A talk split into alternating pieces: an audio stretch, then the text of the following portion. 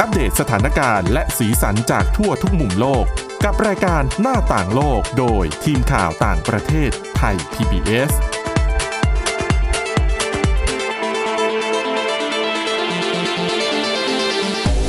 วัสดีค่ะ ต้อนรับคุณผู้ฟังเข้าสู่หน้าต่างโลกนะคะ มาอัปเดตสถานการณ์แล้วก็สีสันจากทั่วทุกมุมโลกกับทีมข่าวต่างประเทศไทย PBS ค่ะ วันนี้อยู่กับคุณวินิษฐาจิตกรี แล้วก็ดิฉันทิพย์ตะวันธีรนัยพงค์ค่ะ สวัสดีค่ะ สวัสดีค่ะวันนี้นะคะ แน่นอนว่าเราจะไม่พูดเรื่องของเกาหลีใต้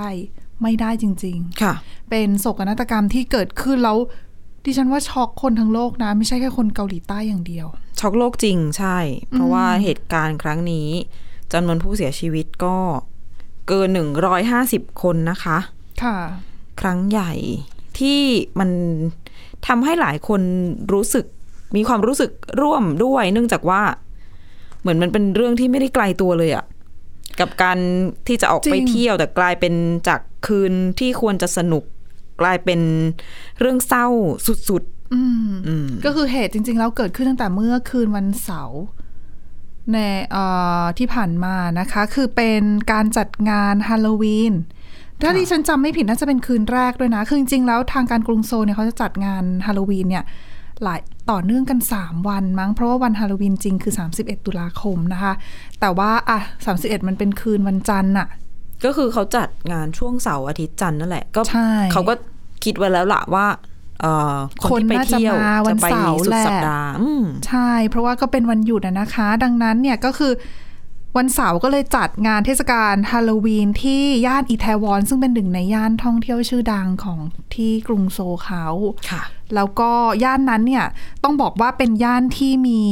ร้านอาหารมีผับมีบาร์เนี่ยเยอะ คือค่ะเขาบอกว่าเป็นย่านที่อาจจะเรียกได้ว่า นักท่องเที่ยวต่างชาติเยอะ เยอะ คือเขาบอกว่าบริเวณจุดนั้นเนี่ย แต่เดิมเนี่ยเขาอยู่ใกล้กับเหมือนกับฐานทัพที่ฉันเรียกฐานทัพอาจจะถูกหรือเปล่า คือเป็น เป็นเหมือนจุดที่ทหารอเมริกันในยุคนู้นเนี่ยช่วงหลังสงครามเกาหลีเนี่ยเขาไม่มีประจำการอยู่บริเวณนั้นค่ะแล้วดังนั้นเนี่ยบริเวณย่านอีแทวอนเนี่ยเลยจะเป็นจุดที่ทหารอเมริกันมักมากินมาดื่มอืมดังนั้นเนี่ยช่วงยุคนั้นเนี่ยก็จะเป็นยุคที่อีแทวอนเฟื่องฟู แต่ว่าหลังจากนั้นมันก็จะมีเหตุการณ์อะไรต่างๆ เกิดขึ้นจนชื่อเสียงของอีแทวอนเนี่ย drop ลง คนไม่ค่อยค่ะมาเที่ยวจนยุคหลังๆเนี่ยประมาณ 10 ปีหลังประมาณเนี้ย เขาเริ่มฟื้นขึ้นมาใหม่ คือเหมือนกับปรับปรุงภาพลักษณ์แล้วก็ย่านอีเทวอนก็กลายเป็นย่านที่อนักท่องเที่ยวต่างชาติอะถ้าไป ก็มักจะไปแถบย่านนี้ เหมือนกับคุณเขาบอกว่า ไปที่อิตาลีหาทุกอย่างจากทุกวัฒนธรรมได้ ใช่คืออะไรประมาณนั้นหลายเชื่อว่าคุณผู้ฟังหลาย ๆ ท่านอาจจะเคยไปเที่ยวเกาหลีใต้แล้วไงแล้วแน่แน่นอนว่าน่าจะต้องเคยไปย่านแถบนี้ น่าจะคุ้นกันดีคือถนนน่ะอาจจะเป็นถนนใหญ่อยู่ แต่ว่าด้วยความที่พอเขามีผับมีบาร์มีร้านอาหารมีคลับอะไรอย่างเงี้ย ก็จะเป็นแบบเหมือนกับในตรอกซอกซอยอะค่ะ ก็จะมีเยอะอยู่ตามตรอกอะนะคะ ซึ่งจุดเกิดเหตุเนี่ยเขาเกิดขึ้นอยู่ตรอกที่ อยู่ข้างโรงแรมแฮมิลตันในย่านอีแทวอนซึ่งอยู่ไม่ไกลจากบริเวณที่เป็นทางขึ้นของรถไฟใต้ดินค่ะแล้วก็เป็นตรอกที่ตรงเข้าไป แล้วคือเขาจะเชื่อมถนนใหญ่กับถนนที่เขาเรียกว่าเป็นเหมือน World Street Food อะไรประมาณเนี้ยค่ะ คือบริเวณนั้น World Street Food เนี่ยมันจะเป็น ที่ที่ไม่ไม่ใช่ถนนใหญ่นักอะถมันนนเหมือนสายย่อย ใช่แล้วก็จะมีร้านค้าร้านอาหารผับอะไรอย่างเงี้ยอยู่แถวนั้นกันเยอะคนก็จะไปออกันอยู่แถบนั้นเยอะอะนะคะ แล้วถนนตรงเนี้ยก็เป็นถนนเหมือนเชื่อม ถนนสายหลักกับถนนสายย่อยเข้าด้วยกัน ค่ะอ่าแล้วก็ปรากฏว่าในคืนนั้นเนี่ยเขาบอกว่ามีคนที่ไปร่วมงานฮาโลวีนเนี่ยแปะแสนคนนะ อืม เออแล้วไปกันเนี่ยแน่นอนว่าแออัดมากค่ะ คือหลาย ๆ คนถ้าได้เห็นภาพในแบบตามโซเชียลเนี่ย คืออัดมากจนจนขนาดที่ว่าเขาบอกว่าไหลไปกับฝูงชนน่ะ หลายก็ๆคนอถ้าไม่สามารถตัดสินใจได้เองแล้วว่าจะไปทางไหน เราจะยืนอยู่เฉย ๆ ตัวเราก็ไหลไปด้วยอะโดนดันไปเลย ใช่ค่ะ หลาย ๆ คนถ้าสมมติเคยไปงานคอนเสิร์ตบ้านเรา หรือว่าไปเที่ยวตามแหล่งท่องเที่ยว หรือว่าไปงานรวมตัวอะช่วงงานจัดเขาดาวน์อย่างเงี้ย อาจจะเคยเจอเหตุการณ์แบบนั้นบ้างนะ ดิฉันคุยกับหลาย ๆ คนบอกว่าเคยเจอเหตุการณ์ในลักษณะเนี้ย แถบสีลม เวลาจัดสสงงกกรานต์อืมหรือไม่ก็เข้าสารเจอแบบนี้เลย ส่วนตัวดิฉันยังไม่เคยเจออไม่ค่อยจะไปอะไรแบบนี้กับเขาสักเท่าไหร่แออัดอย่างนี้ใช่ใช่ไหมอืม แล้วก็คือเขาบอกว่าคือ ถ้าใครหลายคนได้ลองได้เคยเจอเนี่ยจะรู้ว่ามันแน่นจริง ๆ แล้วแน่นขนาดที่เขาบอกว่าหายใจไม่ออก คือถ้าไปถามนักวิชาการว่าเขามองว่าไอ้ความแน่นเนี่ย แบบไหนที่เรียกว่าแน่นแล้วอะ่ะอืมเขาบอกว่าถ้าให้นึกเนี่ยคือหนึ่งตารางเมตร ยืนตั้งแต่หกคนขึ้นไปอะ่ะนั่นน่ะเรียกว่าแน่นแล้ว คือหมายถึงว่าถ้าภาวะปกติก็คือหนึ่งตารางเมตร น่าจะมีคนไม่เกินห้าคน ถูกต้อง ก็คืออันเนี้ยยังปกติอยู่ ใช่คือยังยังถือว่าไม่ได้แออัดขนาดนั้น แต่ตั้งแต่ค่ะหกคนขึ้นไปเนี่ยเขาบอกว่าเบียดละ เบียดละ แล้วยิ่งถ้าเบียดมากกว่านี้ แน่นอนว่าพอโดนอัดมากๆ เนี่ย คุณหายใจไม่ออก คุณหายใจไม่ออกถึงขั้นนี่เขาบอกว่า เป็นไปได้นะคะ ถ้าคุณจะยืนแล้วเสียชีวิตขณะยืน อืม เพราะว่าโดนเบียดเข้าไปอะนะคะ กระดูกแขนอืมกระดูกซี่โครงอะไรต่างๆ มันก็จะกดทับบริเวณปอด กระบังลม และอวัยวะที่ต้องใช้สำหรับหายใจ ใช่ค่ะ แล้วเขาบอกว่าถ้าไปดูตัวเลขผู้เสียชีวิตเนี่ย ส่วนใหญ่แตะร้อยนะที่เป็นผู้หญิง ซึ่งเขาคาดการณ์ว่าสาเหตุที่ผู้หญิงเสียชีวิตมากกว่าผู้ชายเนี่ย ส่วนหนึ่งก็เป็นเพราะว่ารูปร่างของผู้หญิงที่มักจะตัวเล็กกว่า ตัวเล็กตัวเตี้ยด้วย แล้วก็คือไม่สามารถยืดตัวเองเพื่อเข้าหาพื้นที่หายใจได้อะสู้แรงไม่ได้ดีกว่า ด้วยส่วนหนึ่งคือในการที่แบบเราโดนคนดันเนาะตามสัญชาตญาณเราก็อาจจะแบบ ก็ต้องมีขืนมีขัดกันบ้าง อืม ก็อาจจะสู้แรงไม่ไหวส่วนหนึ่ง ใช่ค่ะ แล้วนอกจากนั้นเนี่ยเขาบอกชุดของชุดฮาโลฮาโลวีนอะอืมคอสตูม เป็นชุดที่หลาย ๆ ชุดแน่น อ๋ออืมเขาบอกว่าเนี่ยน่าจะเป็นปัจจัยหนึ่งเหมือนกัน เพราะว่าบางทีชุดแบบใส่รองเท้าส้นสูงด้วย ชุดลัดด้วยอ่าหายใจไม่ออกอะไรเงี้ยเพราะว่ามีพยานบางคนที่อยู่ในเหตุการณ์ที่เขาบอกว่าเขาเนี่ย จริง ๆ ไม่ได้เดินอยู่ตรงตรอกหรอกนะ เดินอยู่ตรงถนนสายรองนั่นแหละ กำลังจะกลับบ้านกับเพื่อน เพราะว่าเห็นว่าคนมันเยอะมากแล้วแล้วคือถอดใจไม่ไหวแล้วแล้วอะ คืออมมันดูอันตรายเกินไปแล้ว คือให้คุณผู้ฟังนึกภาพนะคะ คือถนนของเขาอะ ในบริเวณเนี้ยไม่ได้มีตรอกซอกซอยอื่น ๆ ให้แทรกออกไปได้ไง มันไม่เหมือนบ้านเราเนาะเวลาแบบมีร้านค้าอะไรมันยังพอมีตรอกมีอะไรข้างตึกข้างอะไรใช่แล้วเรายังแอบหลบออกไปตรงนั้นได้ หรือว่าไปจุดอื่นได้นะคะ แต่กรณีเนี้ย คือมันไม่มีตรอกอื่นให้ให้คุณแทรกตัวไปได้เลยอะคือมันเจอแค่กำแพงกับร้านค้า ซึ่งจุดหนึ่งเนี่ยที่เขาโดนวิพากษ์วิจารณ์ ร้านค้าแถบนั้นโดนวิพากษ์วิจารณ์เป็นเพราะว่า เขาบอกว่าคนที่อยู่ในงานนะ บอกว่าทางร้านอาหารไม่ให้คนอืมเข้าไปหนึ่งสองเวลาบางช่วงเป็นช่วงที่ร้านอาหารปิดแล้วเขาบอกว่าเขาปิด เขาไม่ให้คนเข้า ค่ะ ก็กลายเป็นว่าไม่สามารถแบ่งคนที่ ไม่ไหวแล้วอะเข้าไปในโซนของร้านอาหารได้ เพราะว่าจากภาพที่เกิดเหตุก็จะเห็นแบบมีประตูอยู่ หรือว่าบางร้านเป็นลักษณะเหมือนระเบียงใช่ระเบียงยกค่ะสูงให้คนนั่งกินข้าว หรือว่าเป็นผับที่แบบสูงกว่าพื้นถนนอืมมันก็จะมีคนแอบปีนเข้าไปแล้วก็รอดบางส่วน แต่ในขณะเดียวกันดิฉันว่าถ้าสมมติเขาให้เข้าไปในร้าน ก็เต็มอยู่มันก็ดีเสี่ยงอยู่ดีที่จะไปไม่เกิดแต่อะไรข้างใน ผู้เชี่ยวชาญจำนวนหนึ่งที่เขาศึกษาในเรื่องของปัญหา คือ ดิฉันก็เพิ่งรู้จากการที่อ่านข่าวแบบนี้นะ ว่า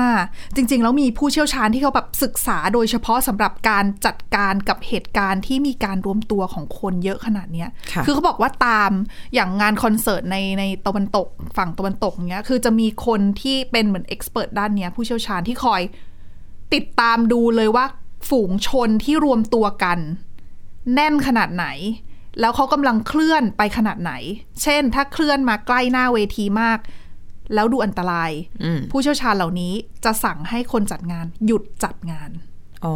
นักร้องต้องหยุดร้องเพลงอืมเพื่อกันให้คนที่ดันดันดันดันดันมาข้างหน้าเนี่ย ถอยออกไป อยู่ที่ค่ะเดิม แล้วก็ค่อย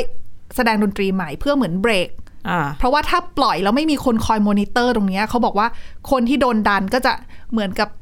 โศกนาฏกรรมหลาย ๆ ที่อืมที่ในงานคอนเสิร์ตที่เคยนเกิดแน่ขึ้นนๆก็คือโดนบีบอัดกับรั้วหรือว่าโดนเหยียบเงี้ยพอมีคนล้มคนหนึงก็คือ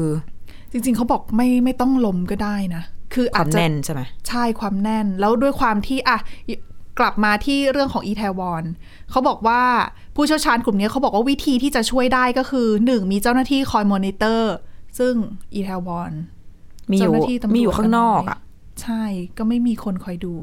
สองคือร้านอาหารก็ไม่ได้มีการดีลเอาไว้ตั้งแต่ทีแรกคือให้ร้านอาหารเนี่ยเปิดให้คนเข้าไปเหมืเหมือนแบ่งเบาคนอะแล้วให้ค่ะคนโฟล์ได้มากขึ้นอันนั้นเป็นปัญหาข้อหนึ่งปัญหาอีกข้อหนึ่งก็คือเออเขาไม่ได้เดินปล่อยเดินทางเดียวอะ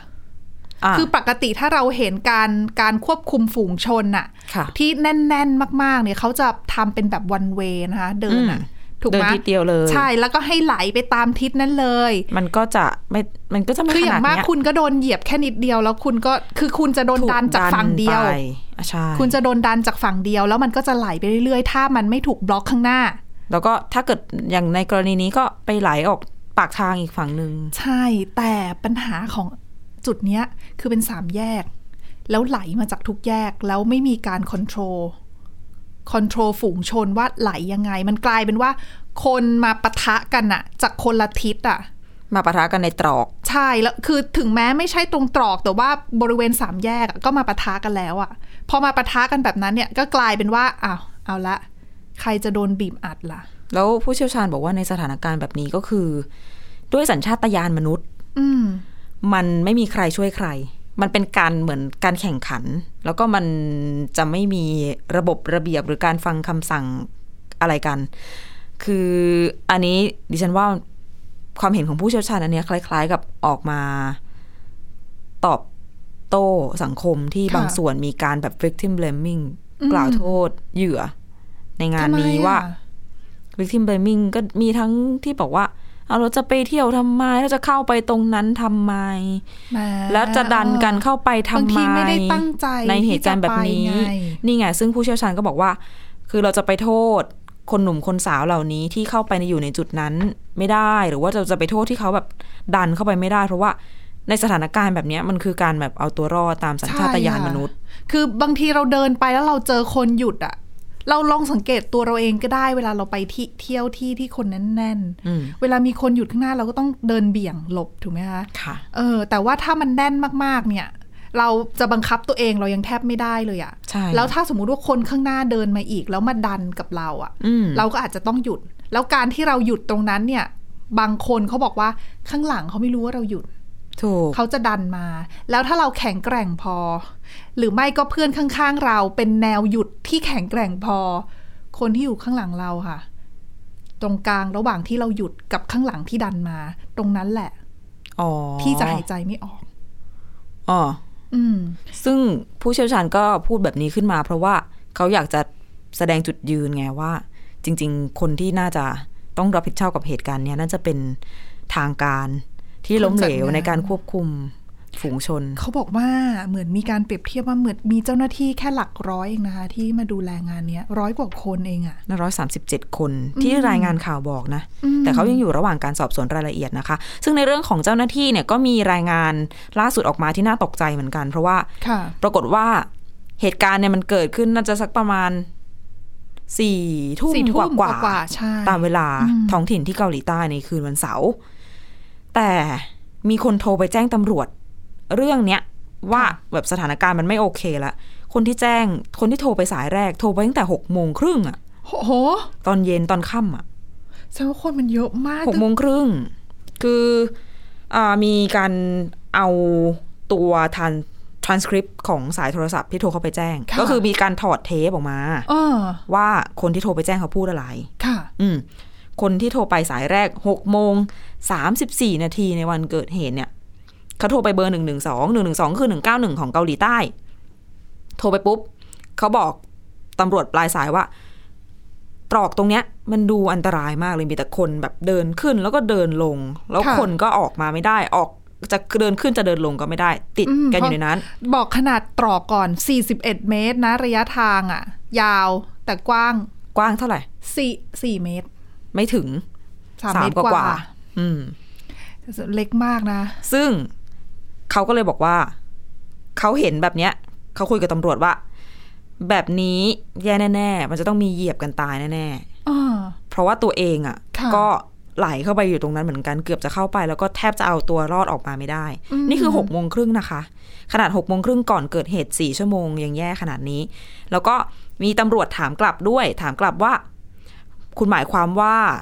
ถ้าเกิดมีการเบียดกันแล้วมีคนล้ม จะเกิดอุบัติเหตุครั้งใหญ่ใช่ไหม คนที่โทรเข้าไปแจ้งก็บอกว่าใช่ แล้วเขาเห็นตอนเนี้ยก็ใช้คำว่ามันแบบ chilling อืมมันดูแล้วมันน่ากลัวน่าขนลุกอืมอ่าคือมันต้องเบียดมากขนาดนั้นเลยนะ จนคนรู้สึกใช่แบบรู้สึกได้อะ เสร็จไม่ใช่คนเดียวไง มีคนโทรค่ะไปแบบเนี้ย ทั้งหมดอะสิบเอ็ดสาย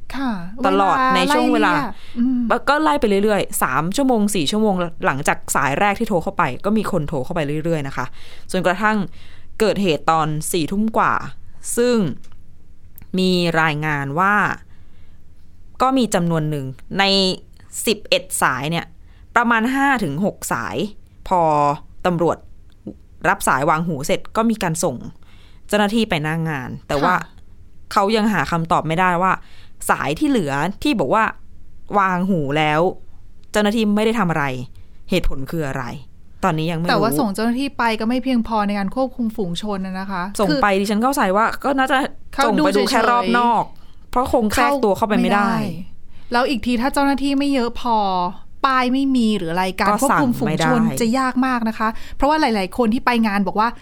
แทบแยกไม่ออกเลยอันไหนตำรวจจริงอันไหนตำรวจไม่จริงอะ เพราะเป็นงานฮาโลวีนอะ คอสตูมมีคอสตูมใช่ไหชุดตำรวจเยอะมาก เออลืมคิดไปเลยว่าเลต้องยเป็นกลายเป็นว่าเขาไม่รู้ว่านั่นคือตำรวจจริงหรือเปล่าในการที่มาสั่งให้คุณไปทางนู้นคุณไปทางนี้ ก็ไม่ทำหนึ่งสองเสียงดนตรีค่ะ คือด้วยความที่เป็นงานปาร์ตี้เนาะแล้วแบบมีเอาคนดอร์อืมเต้นด้วยเสียงเพลงเสียงอะไรอืมก็กลบหมดก็ควบคุมไม่ได้อะนะคะ กรีดอีกอะไรอีก แล้วก็มีกระแสข่าวมาอีกว่า มีคนตะโกนแบบว่าให้ดันเลยดันเลย อันนี้ก็เป็นอีกเรื่องหนึ่งที่ทางการเกาหลีใต้ก็ต้องสอบสวนอยู่เหมือนกัน แต่ดิฉันดิฉันคิดว่าก็คือเป็นเหมือนอารมณ์ในขณะนั้นหรือเปล่าเวลาเราดันดันๆกันอารมณ์ยู่แบบจะไปใช่ไหมแล้วท้ายแถวก็ใช่ดันไปดันไปข้างหน้าเขาก็ไม่ใช่รู้ไงว่าข้างหน้าเกิดอะไรขึ้น อืมก็มีหลายอย่างที่ที่ต้องหาคำตอบกันต่อ เพราะว่าตอนนี้ก็ตรวจสอบ ตรงนั้นก็แถวนั้นก็มีกล้องวงจรปิดสักสี่ห้าสิบตัว ใช่เยอะนะ มีแถควลิปนั้นมือถือใช่อะไรอีก คือต้องบอกแบบนี้อย่างหนึ่งคือเรื่องของตำรวจอะนะคะ ทางผู้ประกอบการร้านค้าร้านอาหารแถบนั้นเนี่ย เข้ามาให้ข้อมูลกับสำนักข่าวรอยเตอร์สก่อนหน้านี้ ว่าเอ่อเขาค่อนข้างที่จะคือออกมาในเชิงวิพากษ์วิจารณ์ตำรวจแหละ ว่าปกติแล้วตำรวจในเกาหลีใต้เนี่ยมักจะให้ช่วงเนี้ยให้ความสำคัญกับเรื่องของการจัดการ พอมีมีงานรวมกลุ่มกันแบบนี้นะ มีการจัดปาร์ตี้กันแบบเนี้ยตำรวจให้ความสำคัญกับเรื่องของมาตรการป้องกันโควิด -19 กับเรื่องของการจัดการอาชญากรรมอ่าอันที่อาจนี้จะเกิดขึ้นมากกว่าไปสนใจว่า อุ้ยคนที่มารวมกันแน่น ๆ แล้วเนี่ยมันจะอันตรายได้ขนาดไหนอะไรเงี้ยอาจจะเป็นมุมมองหนึ่งที่ทางผู้ประกอบการเขาสะท้อนมาว่าตำรวจคิดแบบนั้นหรือเปล่าว่า รวมกันแน่นก็แค่นั้นเอง คืออย่างก่อนจะจัดงานฮาโลวีนเนี่ยค่ะ สองสามวันก่อนหน้าจะมีการประชุมกันระหว่าง ผู้ประกอบการในพื้นที่แล้วก็ตำรวจ แล้วก็อีกหน่วยงานหนึ่งก็คือ ตัวเจ้าหน้าที่ของสถานีรถไฟใต้ดินอิตาลีซึ่งปกติก็เป็นสถานีที่คนเยอะอยู่แล้วค่ะเขาบอกว่าการคุยกันเนี่ยเขาก็คุยเรื่องแบบรักษาความปลอดภัย ความปลอดภัยในเชิงแบบเหมือนก่อการร้ายความเรียบร้อยอะไรเงี้ยอืมแล้วก็เรื่องอ่าโควิด -19 ค่ะอ่าหลักๆก็จะประมาณนี้ ไม่ได้อะคุยการเก็บขยะอืมอะไรอย่างเงี้ย การจัดอ่าการขยะ แต่ไม่ได้คุยเรื่องของการควบคุมฝูงชน กับอีกข้อหนึ่งก็คือ มีเสียงวิจารณ์ออกมาค่ะความที่สถานีอีแทวอนเป็นสถานีที่คนก็เยอะอยู่แล้ว พูดถึงรถไฟใต้ดินนะนะก็ทำให้ทราฟิกคนที่ผ่านสัญจรไปมาแถวนั้นมันเยอะ เขาก็เลยเหมือนโทษกันไปว่า เออ จริง ๆ เนี่ย จังหวะที่คนน่าจะเยอะแบบเนี้ย ตัวของหน่วยงานที่เดินรถรถไฟใต้ดินเนี่ยอืมน่าจะแบบงด การให้บริการสถานีนี้ สมมุติว่ารถวิ่งผ่านอีแทวอนก็คือไม่จอด แต่ดิฉันว่ามันมันอย่างนั้นต้องเป็นการจัดการปัญหาแบบภาพรวมเลยนะ เพราะว่าในเมื่อบนดินปกติอะที่คุณไปรวมตัวกันคุณยังจัดการไม่ได้เลยอะแล้วไม่มันคุณจะคือประสานให้รถไฟใต้ดินไม่จอดจุดนั้นน่ะ มันจะยากกว่าเก่าหรือเปล่า มันคือการวางแผนล่วงหน้า เขาหมายถึงว่า ลดแต่เขาจำนวนคนที่จะทะลักเข้าไปที่นี่ แต่เขาต้องการให้คนไปเที่ยวงานนี้ ถูกแล้วก็นี่ก็เป็นอีกประเด็นหนึ่งที่เขาโทษกัน เพราะว่าอย่างเรื่องของการระงับการเดิน รถไฟใต้ดินเนี่ย คือตำรวจก็บอกว่าตำรวจบอกให้รถไฟใต้ดินหยุดแล้วรถไฟใต้ดินก็บอกว่าตำรวจมาบอกตอนที่เขาเหยียบกันไปแล้วชั่วโมงหนึ่งโทษกันไปโทษกันมา ไม่พอมีตำรวจเอ่อตรงนั้นคือยงซานใช่ไหมใช่เขตค่ะตำรวจยงซานออกมาบอกอีกว่า ผู้ประกอบการมาขอว่าไม่ให้ มามีมาตรการแบบจำกัดจำนวนคน เพราะเขาอยากได้ลูกค้าอืมตำรวจว่าอย่างนี้ ผู้ประกอบการก็บอกว่าไม่ใช่ อืมไม่ได้พูด ก็กลายเป็นว่าต่างคนต่างก็จะมีเหตุผลของตัวเองนะคะก็โยนกันไปโยนกันมาอยู่ตรงเนี้ยอืมว่าใครเป็นเหมือนแบบคนผิด อืม หรือว่ามองในอีกแง่หนึ่งคือการผิดร่วม มันก็อาจจะใช่แหละ คือทุกคนก็ก็มีส่วนในในโศกนาฏกรรมในครั้งนี้นะคะใช่เพราะว่าน่าตกใจจริง ๆ ร้อยห้าสิบกว่าคนนะชวนรอติดตามผลการสอบสวนของทางการเกาหลีใต้ดีกว่าว่าจะออกมาในรูปไหนอืมน่าสนใจะเหมือนกัน เพราะว่าตัวรัฐบาลเองก็เร่งเหมือนกันว่าให้ตำรวจเร่งสอบสวน หาสาเหตุจริง ๆ ว่าเหตุการณ์นี้มันเกิดอะไรขึ้นกันแน่อืมนะค่ะอ่านี่คือเหตุการณ์ใหญ่ที่เกิดขึ้นในเอเชียบ้านเรา มีเหตุการณ์ใหญ่ที่เกิดขึ้นในบราซิลด้วยเหมือนกันนะคะ คือบ้านเราอาจจะไม่ค่อยได้ติดตามการเลือกตั้งในฝั่งบราซิลสักเท่าไหร่ แต่จริงๆแล้วการเลือกตั้งของประเทศนี้ กระทบ ทั้งโลกนะคะ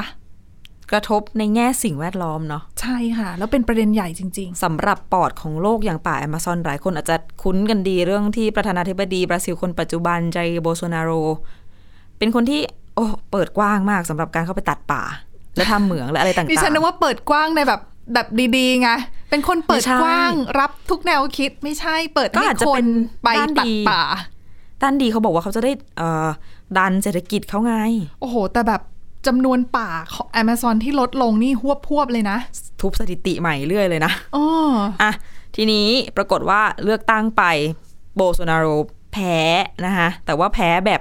ไม่ได้แพ้เท่าไหร่ คะแนนเป็นอย่างนี้คุณผู้ฟัง คนที่ชนะไปคือลูอิสอินาเชโอลูลาดาซิลวา อดีตประธานาธิบดีตั้งแต่แบบเกือบ 20 ปีก่อนค่ะชนะไปได้คะแนน 50.9เปอร์เซ็นต์ โบโซนาโรได้ 49.1เปอร์เซ็นต์มันถิวกันหน่อยเดียวอืมแบบคู่ขี้สูสีมากแต่ยังไงก็คือโบโบโซนาโรแพ้ ทีนี้เลือกตั้งเสร็จไปตั้งแต่ ผลได้ตั้งแต่เช้าวันจันทร์บ้านเรา เช้ามืดเลยอะปกติแล้วทำเนียมเลือกตั้งประเทศไหนๆ คนแพ้รู้ตัวว่าแพ้ปุ๊บก็ออกมาอายอมรับความพ่ายแพ้นะ แสดงความยินดีด้วยนะ เตรียมเปลี่ยนผ่านนะ ดิฉันว่าไม่ใช่ คุณคิดไม่ถึใช่งประเทศไหนอยู่ รอบที่แล้วสหรัฐอเมริกาเนี่ยยังไม่มีเลย เออนี่ก็คล้ายๆกัน เพราะว่าโบโซนาโรก็เงียบไปประมาณ 40 กว่าชั่วโมงค่ะสองวันเต็มๆ จนกระทั่งเช้าหวานนี้โผล่ออกมา ปรากฏตัวต่อหน้าสาธารณชนครั้งแรก ก็พูดนู่นนี่นั่น เกี่ยวกับเรื่องการเลือกตั้ง แต่ว่าไม่ได้ไม่ได้ยอมรับความพ่ายแพ้อะอืมไม่มีการพูดถึงชัยชนะหรือความพ่ายแพ้อะไรใดๆของใคร แล้วก็ ข่าวล่าสุดก่อนหน้านี้นะเขาว่ากันว่าปกติเขาจะต้องยกหูตรงหาคนชนะ อ่า อ่า ก็ก็ยังไม่ได้โทรหาลูล่าแต่อย่างใดณตอนนั้นในตอนนี้ฉันไม่แน่ใจว่า ยังไงแล้ว ทีนี้ประเด็นคือคนในสังคม โดยเฉพาะบรรดาผู้สนับสนุนโบโซนาโรซึ่งก็มีแนวคิดฝ่ายขวา ก็แอคทีฟกันมาตั้งแต่ต้นสัปดาห์มี รถบรรทุก ปิดถนนตรงนู้นตรงนี้จุดไฟเผายางประท้วง ปิดเส้นทางไปเอิ่มสนสนามบินที่เซาเปาโล แต่ดิฉันว่านี่ยังดีหน่อยนะ ที่ยังไม่เจอเหตุการณ์แบบรุนแรงแบบที่สหรัฐอเมริกา ใช่ไหมที่กลุ่มณผู้ประท้วงวันออกมานี้ก็ยังไม่ขนาดนั้น แต่ว่าดิฉันว่าก็ก็ก็อาจจะเบาใจได้นิดนึง เพราะว่าตอนแรกที่กลัวกันก็คือโบโซนาโรเงียบไปสองวันนี่ออกมา เขาจะออกมาบอกว่า เขาไม่ยอมรับผลการเลือกตั้งหรือเปล่า แล้วผลการเลือกตั้งเป็นการโกงเขาโดนขโมยตำแหน่งประธานาธิบดี เดี๋ยวอันนี้ทำไมพูดถึงบราซิลอยู่อ๋อโอเค เบรกก่อนคล้ายๆสถานการณ์คล้ายกันใช่ตอนแรกก็นึกเหมือนกัน แต่ว่าก็ไม่ได้ขนาดนั้นนะคะ ก็แค่ไม่ได้พูดถึงความพ่ายแพ้ แต่ว่าก็จริง ๆอะคนที่หนุนเขาบางส่วนอะสนับสก็นุนพูดแนวเหมือนคิดกันนี้ใช่ไหมคะพูดเหมือนประมาณว่าแบบมันโกงการเลือกตั้งก็เลยแพ้อะไรเงี้ยเหมือนไม่พอใจ แต่ตัวสำคัญคืออยู่ที่โบโซเนโรนั่นแหละ ว่าใช่จะใช่ซื้อไอเดียนั้นหรือเปล่าไง อืม ซึ่งมันก็น่าติดตามอะนะ เพราะว่าพอลูลาได้ขึ้นมาเป็นผู้นำอีกครั้งหนึ่งหลังจากก่อนหน้านี้ดำรงตำแหน่งช่วงปี 2003ถึง2010 ตอนนั้นพอพ้นวาระไปก็ติดคุกนะคะโดนคดีทุจริต แต่ว่าว่ากันว่าเขาเป็นผู้นำที่ได้รับความนิยมมากที่สุดคนหนึ่ง ตอนนี้กลับมาก็กลายเป็นความหวังของโลกในเรื่องของสิ่งแวดล้อม อืมอืมแต่ก็ต้องจับตามองจริงๆเพราะว่านักวิเคราะห์หลาย ๆ คนที่เขาติดตามการเมืองบราซิลเนี่ยเขาบอกว่า คือถ้าไปดูนโยบายของลูล่าเนี่ย ก็ไม่ได้จะโปรสิ่งแวดล้อมอะไรสักเท่าไหร่เพียงแต่ว่าเขาดีตรงที่ว่าเมื่อมาเทียบกับโบลโซนาโรแล้วเนี่ยอ๋อ ดูจะ pro ไปเลยอะอะก็อาจจะใช่เออคือเพราะว่าโบลโซนาโรนี่เขาไม่เอาเรื่องสิ่งแวดล้อมเลยแล้วเขาก็สนับสนุนการกระตุ้นเศรษฐกิจเต็มตัวไงค่ะดังนั้นต้องมาจับตาดูหลังจากนี้ว่าลูล่าขึ้นมาแล้ว นโยบายสิ่งแวดล้อมจะเป็นยังไง แต่แน่นอนพอเขาขึ้นมาเนี่ยหลายๆคนแสดงความยินดีเยอรมนีผู้นำออกมาประกาศเลยว่ายินดีมากที่ผู้นำคนนี้มา สวีเดนประกาศเลยจะสนับสนุนความช่วยเหลือกลับมาช่วยเหลือบราซิลเหมือนเดิมอืมเพราะว่ามีผู้นำคนใหม่แล้วที่อาจจะไม่ได้ทำลายสิ่งแวดล้อมอะกว่าจะรับตำแหน่งต้นปีหน้านะคะรอดูกันต่อไปอะและนี่คือทั้งหมดของรายการหน้าต่างโลกในวันนี้นะคะ คุณผู้ฟังสามารถฟังรายการได้ที่ www.thaipbspodcast.com หรือว่าฟังผ่านพอดแคสต์ได้ทุกช่องทางค้นหาคำว่าหน้าต่างโลกค่ะ วันนี้พวกเราแล้วก็ทีมงานลาไปก่อนนะคะ สวัสดีค่ะ สวัสดีค่ะ Thai PBS podcast. View the world via the voice.